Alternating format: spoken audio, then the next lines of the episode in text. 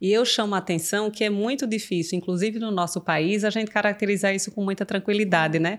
A gente é um país extremamente miscigenado, então a gente vê pessoas morenas com olho claro, pessoas moreninhas com sarda, loiros, originais ou não, de forma, né, com cores de peles distintas. Então, essa reatividade ao sol é muito variável. É muito difícil você só fenotipicamente, só visualizando, checar esse risco.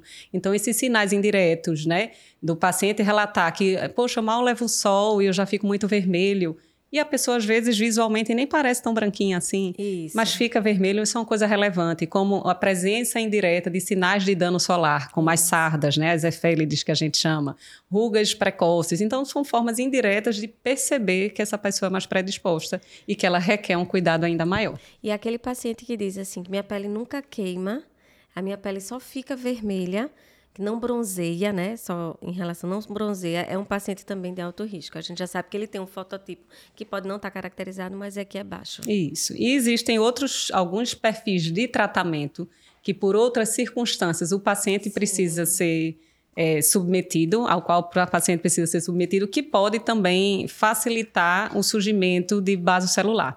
E quais seriam esses tratamentos que a gente conhece? A gente tem os tratamentos de fototerapia, principalmente os que usam o VA, tem maior chance de risco. É, por exemplo, um paciente que tem psoríase e que precisa tomar um psoralênico e se expor a, um, a raios é, ultravioleta A, são pacientes que têm risco, principalmente pelo número de doses. Isso é como se fosse um dano cumulativo pudesse gerar isso. Pacientes que tomam imunossupressores. Sim. Ah, os imunossupressores, é ou que tem imunossupressão. Na verdade, a imunossupressão a gente correlaciona muito a um outro tipo de câncer, que é o carcinoma espinocelular. Mas há relatos de incidência maior nos, em pacientes também do carcinoma base celular.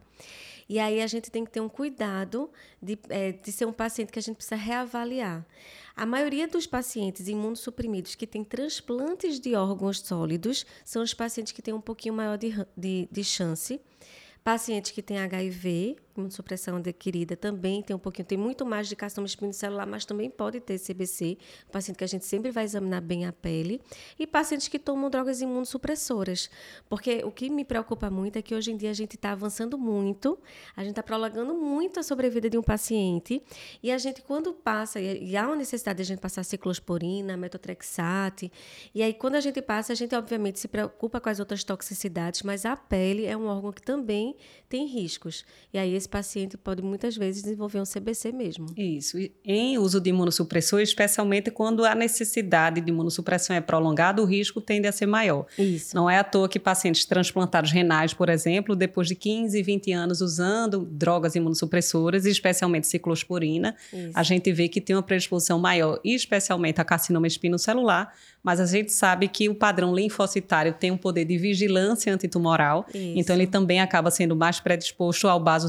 celular e, de forma geral, a que esse câncer avance de uma forma mais veloz. Então, é. esses pacientes precisam ser acompanhados com frequência e com regularidade para detecção precoce e tratamento o quanto antes. São mais agressivos. É muito interessante que eu vi um artigo que falava do metotrexate, que não, nem é tão, tão relatado, muito associado, mas que doses acima de 8 gramas de acumulativa é, estariam mais relacionados. Uhum. Então, assim, a gente tem ainda tem muitos estudos, porque a gente está usando muito essas medicações, mas a gente tem que lembrar da imunossupressão que o paciente pode ter, mas é das medicações também que a gente prescreve, né? Isso. Além dessas condições que podem ser consideradas iatrogênicas, mas muitas vezes necessárias, necessárias. a gente sabe que existem condições genéticas também que podem Sim. aumentar o risco de, de, de incidência de carcinoma base celular.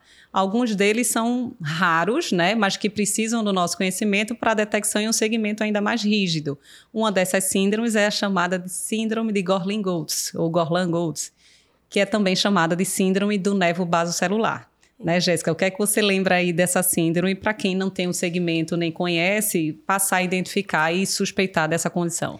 Pronto, é síndrome só, falando para que se tiver algum acadêmico assistindo, a gente vai ter um conjunto de sinais e sintomas.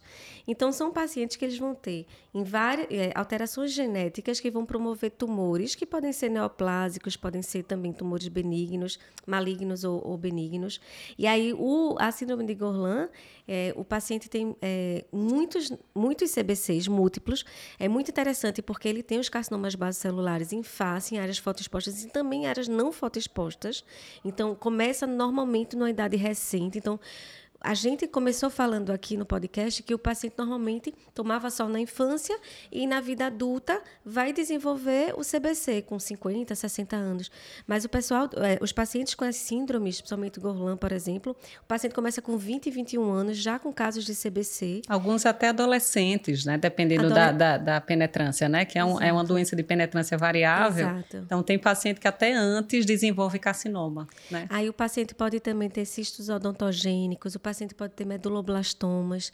Então, Isso. acaba existindo uma, uma interrelação de todas as especialidades desses pacientes com síndromes genéticas que podem dar é, celular. Não é, não é tão raro a gente receber um encaminhamento até de um colega, né? Sim. Que fechou e que manda para a gente, para a gente poder ficar acompanhando e tratando. Isso. Então, ficar atento à, à detecção de carcinoma basocelular em pacientes muito jovens a gente já tem que olhar com uma suspeição maior que pode participar Isso. dessa síndrome. Então, essa síndrome, além da precocidade do surgimento dos vasos celulares, a gente percebe que tem uma face, né, esse, esse tipo de paciente com hipertelorismo, uma bossa frontal, né, uma fronte um pouco mais, mais avantajada, tem uma calcificação de foice de cérebro, Sim. pode haver alterações musculoesqueléticas, especialmente esqueléticas, pit empalmar, que é uma coisa fácil Sim, de detectar.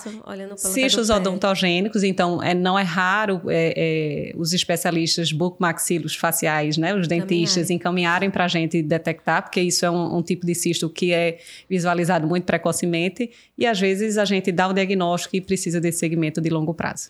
E tem outras síndromes, né? Tem Pasex, Muitorre e por aí a gente vai. Tem várias síndromes que podem estar associadas ao surgimento do carcinoma base celular. Isso, que a gente tem que estar atento e sempre de olho.